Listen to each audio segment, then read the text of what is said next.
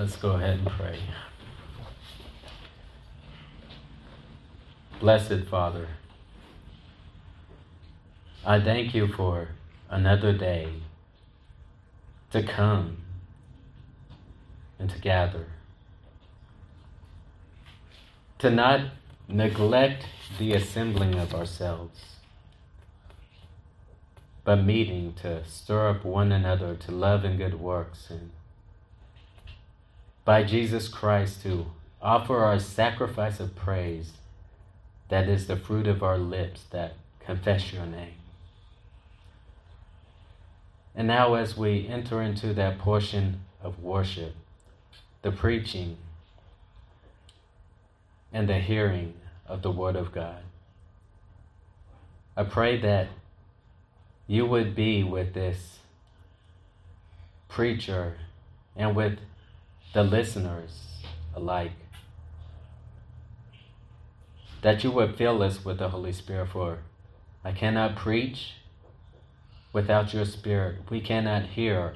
We cannot receive without your Spirit. And I need to be hearing this just as much as anyone else. So may it come with power. In Jesus' name, amen. Amen.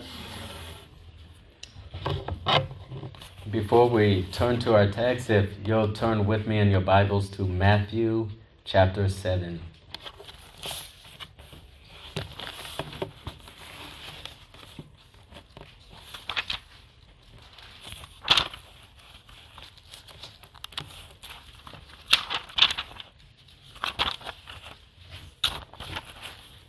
Matthew chapter 7 is the end of Jesus' sermon, the Sermon on the Mount.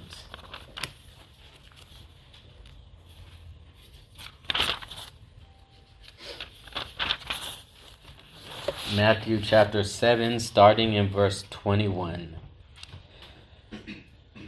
And the Word of God reads Not everyone who says to me, Lord, Lord, shall enter the kingdom of heaven but he who does the will of my Father in heaven. Many will say to me in that day, Lord, Lord, have we not prophesied in your name, cast out demons in your name, and done many wonders in your name? And then I will declare to them, I never knew you. Depart from me, you who practice lawlessness.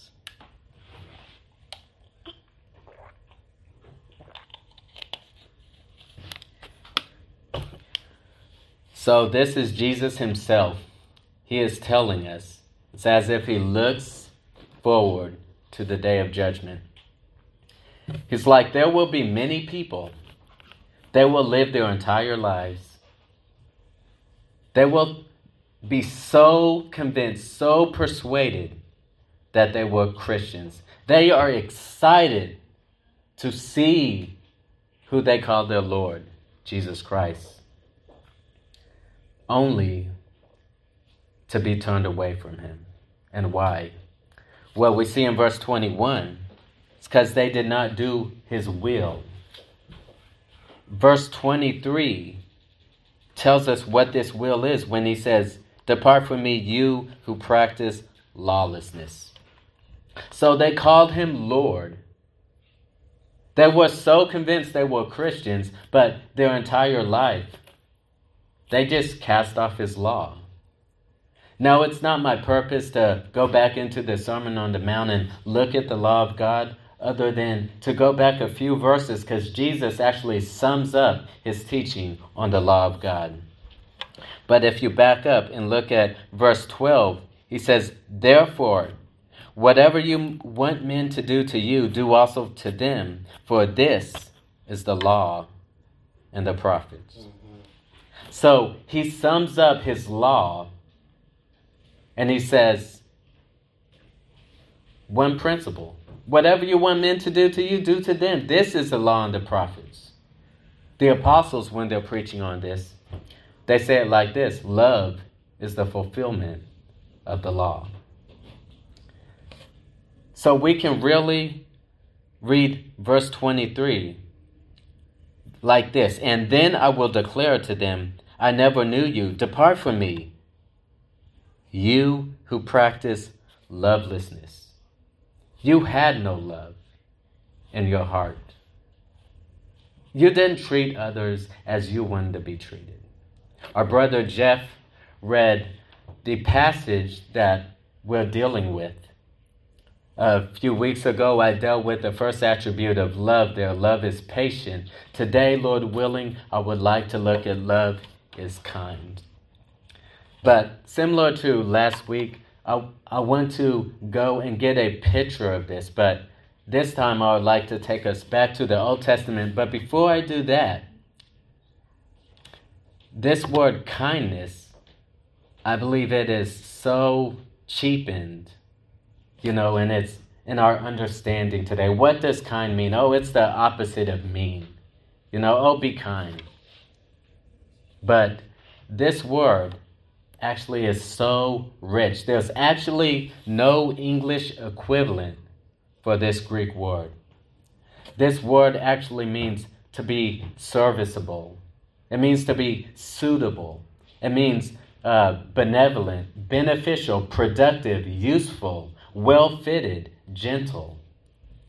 This word is actually trans- translated many different ways by our English Bibles. For example, this word is used in Luke chapter 5 when Jesus is speaking of how the religious leaders how they rejected his ways for the old. And he says no one after drinking the old wine immediately desires the new. For he says the old is most translations say better or good enough but the word actually is kind in the sense that it's suitable it's good enough. Another time, Paul uses it in 1 Corinthians 15. He's speaking to the Corinthians, and they're keeping company with these people, these teachers that are teaching them false things about the resurrection of Jesus Christ. And in verse 33, Paul says, You know, bad company corrupts most say good morals. That word is actually kind. It's used by Peter when he's speaking of how Christians should desire the word. And he says, like newborn babies, we're to desire the pure milk of the word that we may grow thereby, if indeed we have tasted that the Lord is, most say, gracious or good. I think that NAS is the only translation that says kind. But the word there is actually the Lord is kind. If you've tasted that the Lord is kind, therefore desire, long for the milk of the Word of God. So we can read that into this text. So on the last day, many will come. Lord, Lord, let us in. We, we preach, we preach these great sermons in your name. We've cast out demons in your name. We've done many wonder, wonderful works in your name. And Jesus Christ looks at him and he says, Okay, but depart from me. Why?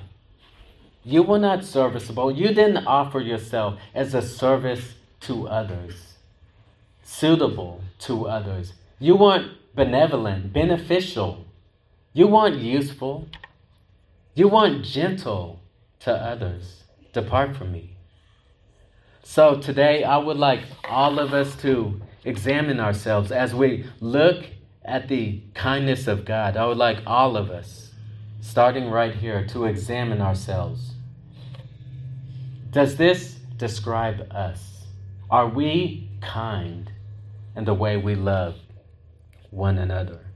So, with that being said, I'd like you to turn back to the second book of the Bible, Exodus, starting in chapter 15.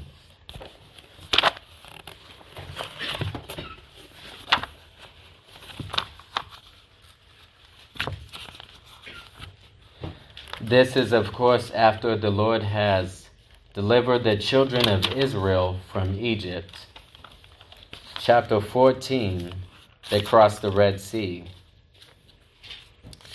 chapter 15, Moses leads them in a song of praise and worship. So they're worshiping the Lord, but it quickly turns. Starting in verse 22 says so Moses brought Israel from the Red Sea. Then they went out into the wilderness of Shur, and they went 3 days in the wilderness and found no water. Now when they came to Marah, they could not drink the waters of Marah, for they were bitter. Therefore, the name of it was called Marah. And the people complained against Moses, saying, What shall we drink? So the Lord has just delivered them with 10 glorious plagues and judgments on Egypt and on all their false gods. He has just parted the Red Sea.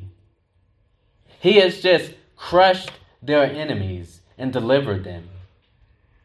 But their rejoicing very quickly turned to complaining.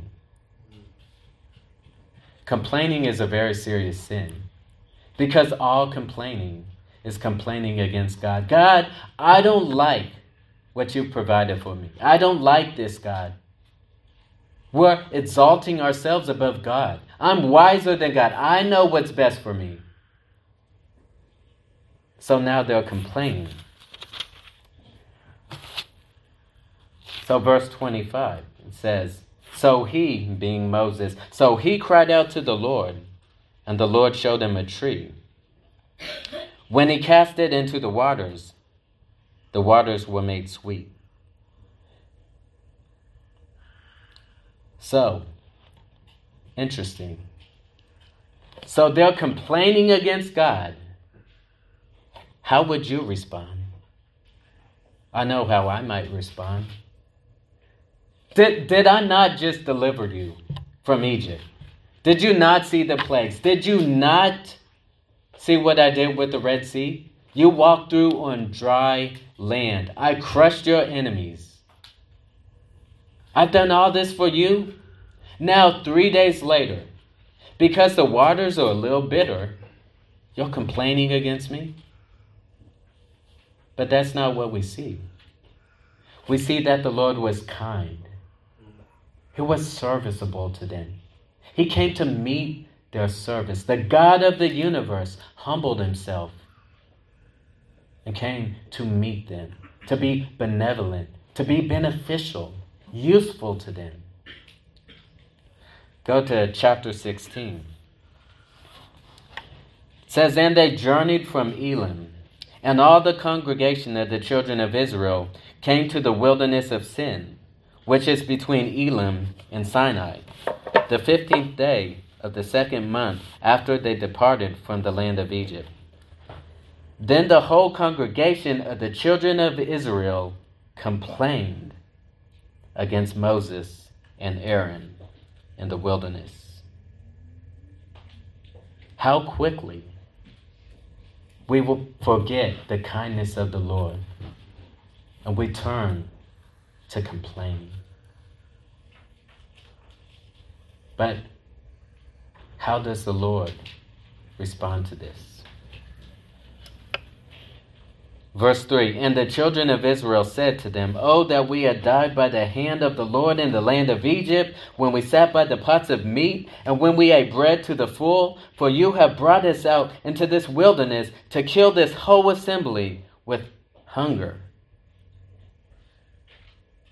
I mean, certainly the Lord He's going to defend Moses and Aaron. He's like, wait a second. You don't talk to them like that. I sent them.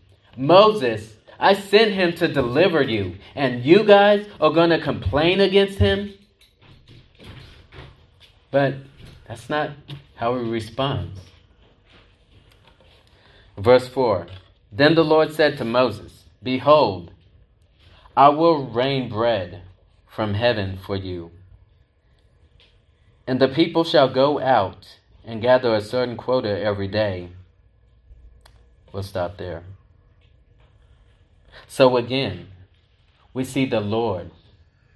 Here's the complaint. And He is kind. He is serviceable to them. He offers Himself to their service. as a waiter. You're hungry? I'm going to give you bread from heaven to eat, to meet your need. Many times we get the idea that the Lord only cares about the quote unquote spiritual things. But no, the Lord cares about you. He cares about your need. He cares about what you eat. He cares about what you're going to drink, what you're going to wear. He cares about you. Trust in Him as Jesus says seek first the kingdom of God and His righteousness, and all these things will be added to you. Amen. Go to verse uh, chapter 17. Verse 1 Then all the congregation of the children of Israel set out on their journey from the wilderness of Sin, according to the commandment of the Lord, and camped at Rephidim, but there was no water for the people to drink. So now, after the Lord has made the bitter water sweet, after He has provided bread from heaven, they come to another situation and there's no water to drink. I mean, shouldn't they say, you know what? We don't have to worry about this. God has proven himself to us. He's proven that he's with us. He's not going to leave us. He's not going to forsake us. He is faithful. He's going to provide for our needs. We're just going to continue walking, doing His will. But that's not what happened. So, verse 2 Therefore the people contended with Moses and said, Give us water that we may drink. So Moses said to them, Why do you contend with me? Why do you tempt the Lord? And the people thirsted there for water. And the people complained against Moses and said, Why is it you have brought us out of Egypt to kill us and our children and our livestock with thirst? So Moses cried out to the Lord, saying, What shall I do with this people? They are almost ready to stone me. And the Lord said to Moses, Go on before the people, and take with you some of the elders of Israel. Also take in your hand the rod with which you struck the river and go.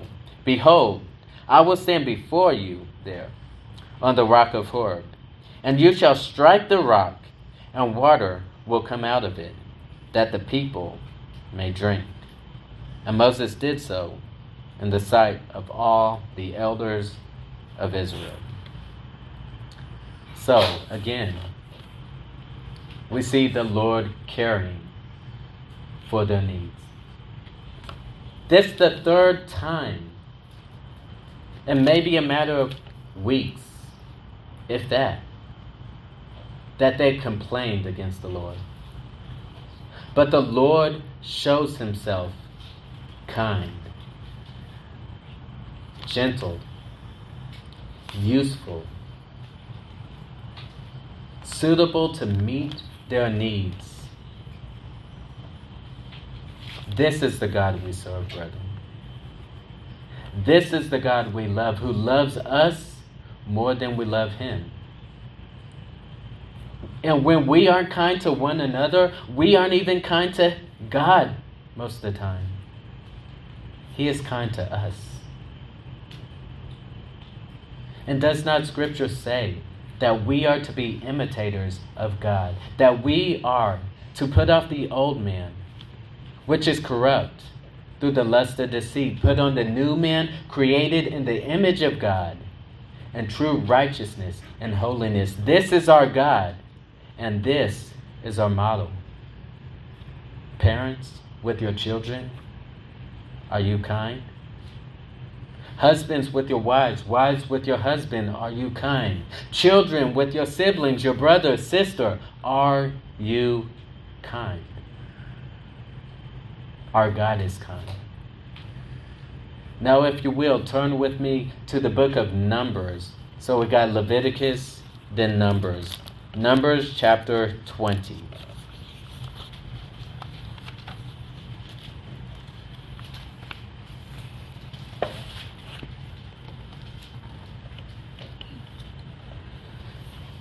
Moses, oh, excuse me, chapter 20, verse 1.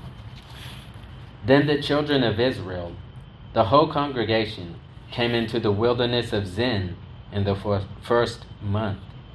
And the people stayed at Kadesh, and Miriam died there and was buried there. Now there was no water for the congregation, so they gathered together against Moses and Aaron. And the people contended with Moses and spoke, saying, If we only had died when our brethren died before the Lord. Why have you brought us to this assembly of the Lord in the wilderness, that we and our animals should die here? And why have you made us come up out of Egypt to bring to us to this evil place? Is it not a place of or it is not a place of grain or figs or vines or pomegranates, nor is there any water to drink. So Moses and Aaron went from the presence of the assembly to the door of the tabernacle of meeting, and they fell on their faces, and the glory of the Lord appeared to them. Then the Lord spoke to Moses, saying, Take the rod you and your brother Aaron, gather the congregation together, speak to the rock before their eyes. Note that, speak to the rock, and it will yield its water. Thus you shall bring water for them out of the rock, and give drink to the congregation and their animals. So Moses took the rod from before the Lord as he commanded him. And Moses and Aaron gathered the assembly together before the rock, and he said to them, Hear now, you rebels, must we bring water out of this rock? Then Moses lifted his hand and struck the rock twice with his rod. So Moses is now disobedient. How should God respond now? The whole children of Israel, the whole congregation has been complaining against him. But now, his right hand man, as it were, is disobedient. Is God to say, I've been kind to you guys. I've led you through this wilderness. After delivering, delivering you from Egypt, you guys have seen my wondrous works. You guys have seen my faithfulness, my love. But now, not only you guys, but Moses has turned against me. I'm done with you guys. You guys are thirsty? Well, you know, start digging. You'll hit water. Maybe. Is that what God does? the end of verse 11. And water came out abundantly, and the congregation and their animals drank. Again, the kindness of our God, the God of the universe. It's one thing for one creature to be kind to another creature.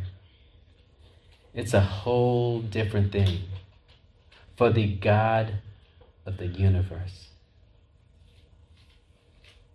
to be kind to weak and feeble, sinful vessels of dust like us. There's a real sense that we should we should not be as surprised when he's kind to you know, say the animals or to creation, even though that's so far below Him, you can say. Because creation's, it, it, it's sinless. Yes, it's fallen, but it's sinless. Animals, they don't sin. But you and I,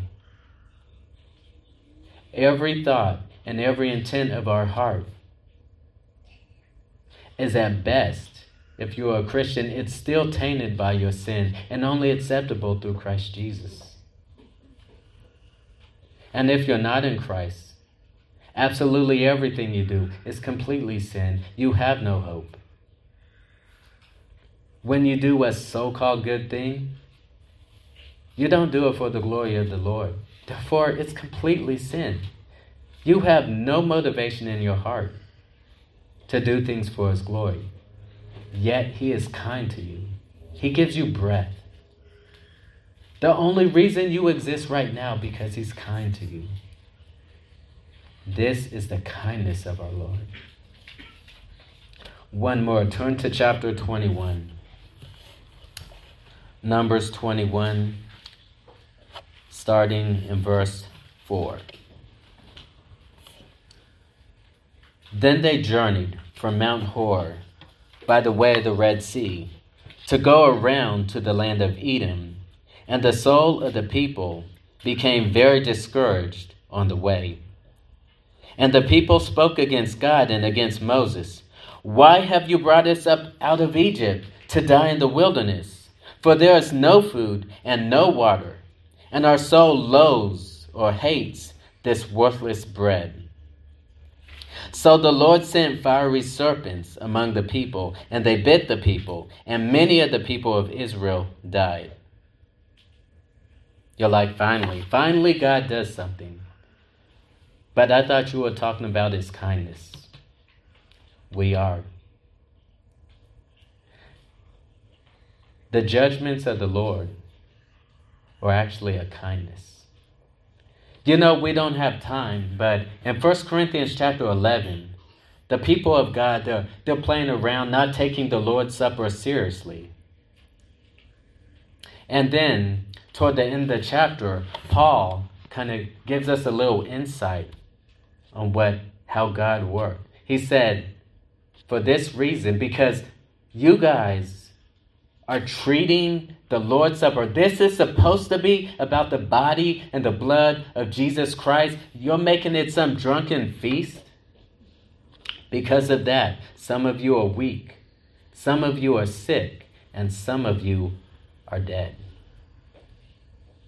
So, why would God kill some of his own people? Well, Paul tells us. He says, if you judged yourselves, you would not be judged. But when you are judged, you are disciplined so that you may not be condemned with the world. That's a great kindness. Would you not rather lose your life in this world and go to heaven? Or live it up in this world and go to hell? What's the kindness? God's judgments are very kind. So, brethren, Yes, our God's kind, but that doesn't mean there's nothing to fear. Not fear in the sense of running away from God, but fear in the sense that you know you're a sinner and you know you must cling to Him. You must fear your sin.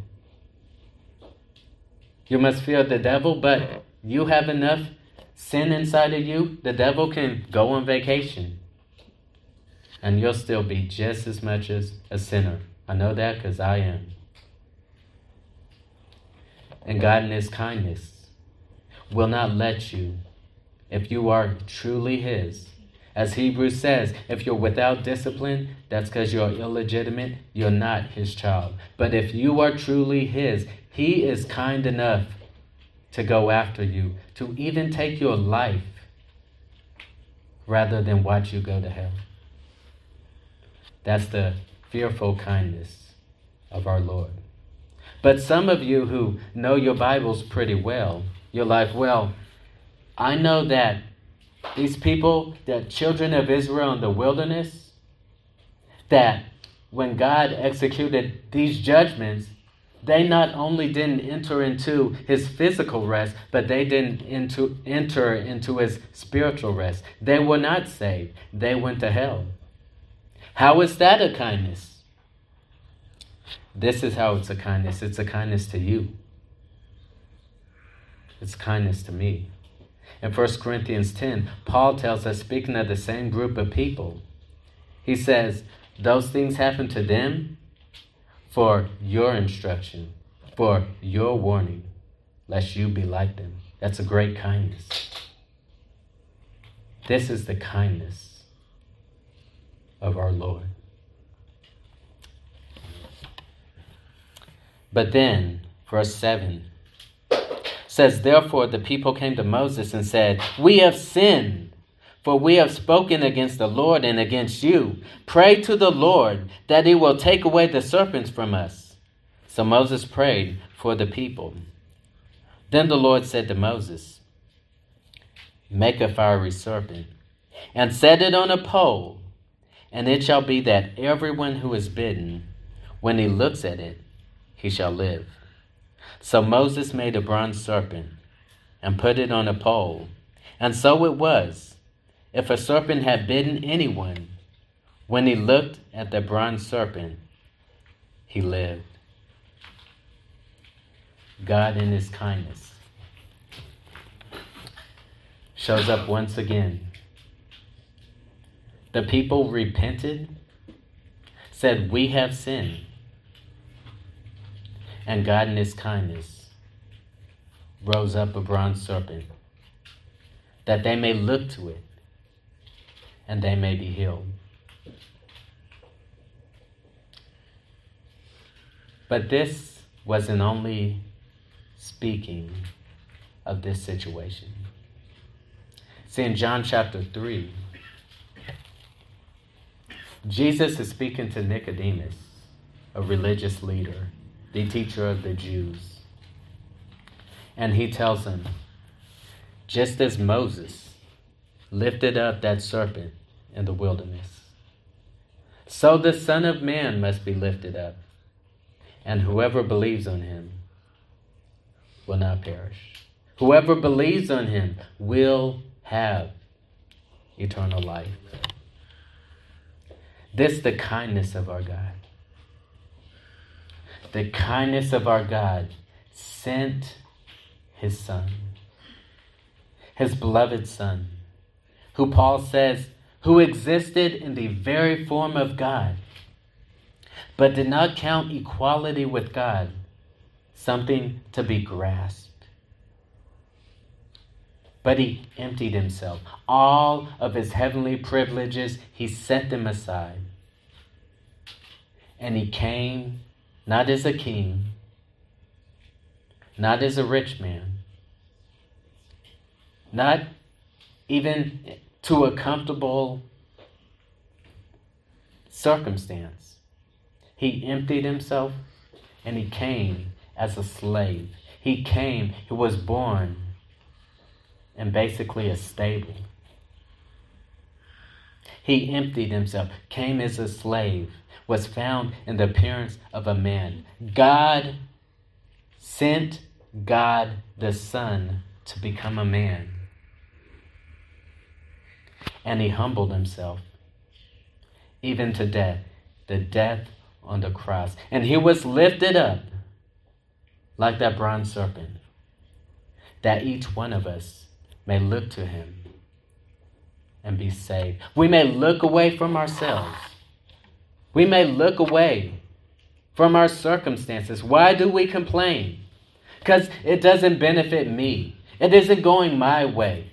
We look at our circumstances. I don't like this. I'm going to complain. We look away from all that. We can look to Christ, who was lifted up for us.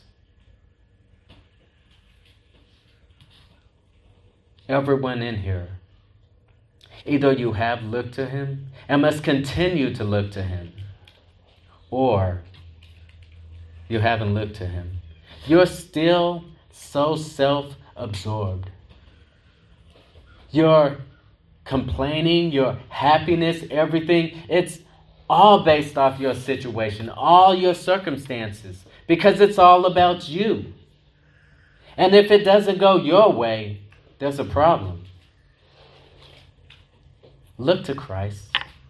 He was lifted up that you might look to him and be saved. And he says, To everyone who is weary, who is tired, who is burdened by their sins, he says to them, Come to me. Leave where you are. Stop looking at your situation, your circumstances. Stop looking at yourself. Stop living in your sin. He says, Leave that. Come to me. Look to me. All you who are weary and heavy laden, heavy burdened by your sin. He says, I will give you rest. He says, Take my yoke upon you. Yes, there is a yoke. What is a yoke? A yoke, we aren't farmers. So we, we don't use this language a, a lot. But simply a yoke was what a farmer would use, and he would put on the neck of uh, one or two oxen so that they could pull the plow. So Jesus is saying, Yes, I have a yoke. It's not going to be like your sins that you've been burdened down by. It's not because you, if you're not in Christ, you are a slave of Satan, and he is a mean taskmaster. Jesus is like, Look, you've been living under his yoke, but I have a yoke for you. He says, My yoke is, and most English translations will say easy. That word is actually our word, kind. My yoke is kind. My yoke is well suited for you. My yoke is gentle, it's benevolent. My yoke is serviceable. I'll come, live in you, empower you, both to will and to do for my good pleasure. Jesus Christ isn't a mean taskmaster.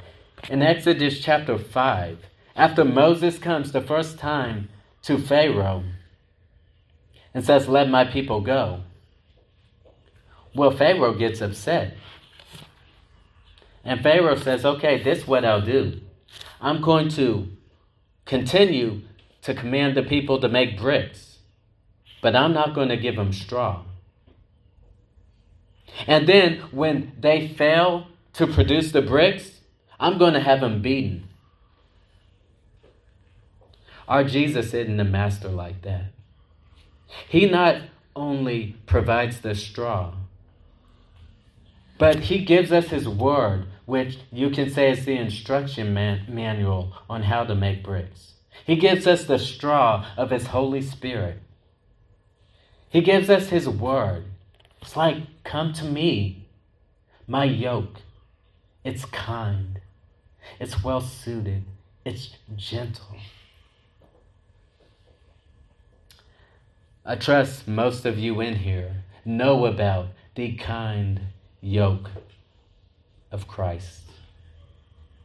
If He is kind to us, should we not seek to be kind, to imitate Him? So, brethren, I would encourage you look to the kindness of God. When you read your Bible, don't just read it, oh, there's a nice story. Oh, God did some awesome things. No, look at God. Look at Christ. See their kindness. And as Paul says, let his kindness lead you to repentance. I know that's in a context of speaking to those who are not saved, but it's the same thing with us. Let his kindness towards us lead us to repentance. Lead us to emulate, to um, try to imitate his kindness. Look to Christ. Be conformed to Christ is being conformed to an image of kindness. For his yoke is kind. For those of you who are not in Christ, you want to live your own way. It's all about you, right? You're the king of your life. You sit on the throne of your life. Perhaps you're like those we looked at the, at the beginning. You say, Lord, Lord. You want to put on this Christian facade, this Christian mask. But you aren't kind to others. You want people to be kind to you, but you have no love in your heart. Listen, Jesus Christ was lifted up as that serpent in the wilderness. And he says, Come to me. Come to me. I am a kind master. And let his kindness lead you to repentance, for he is kind to you right now, even if, like the children of Israel, you're constantly complaining against him. You're constantly disobedient to him. He is kind to you. His kindness, He's giving you breath. He gives life, breath in all things. That is the kindness of the Lord. The only reason your heart is beating right now is because God is being kind to you. Let His kindness lead you to repentance, lead you to turn to Him.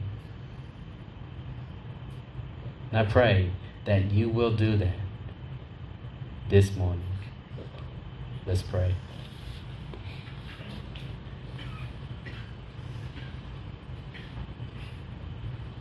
Father in heaven,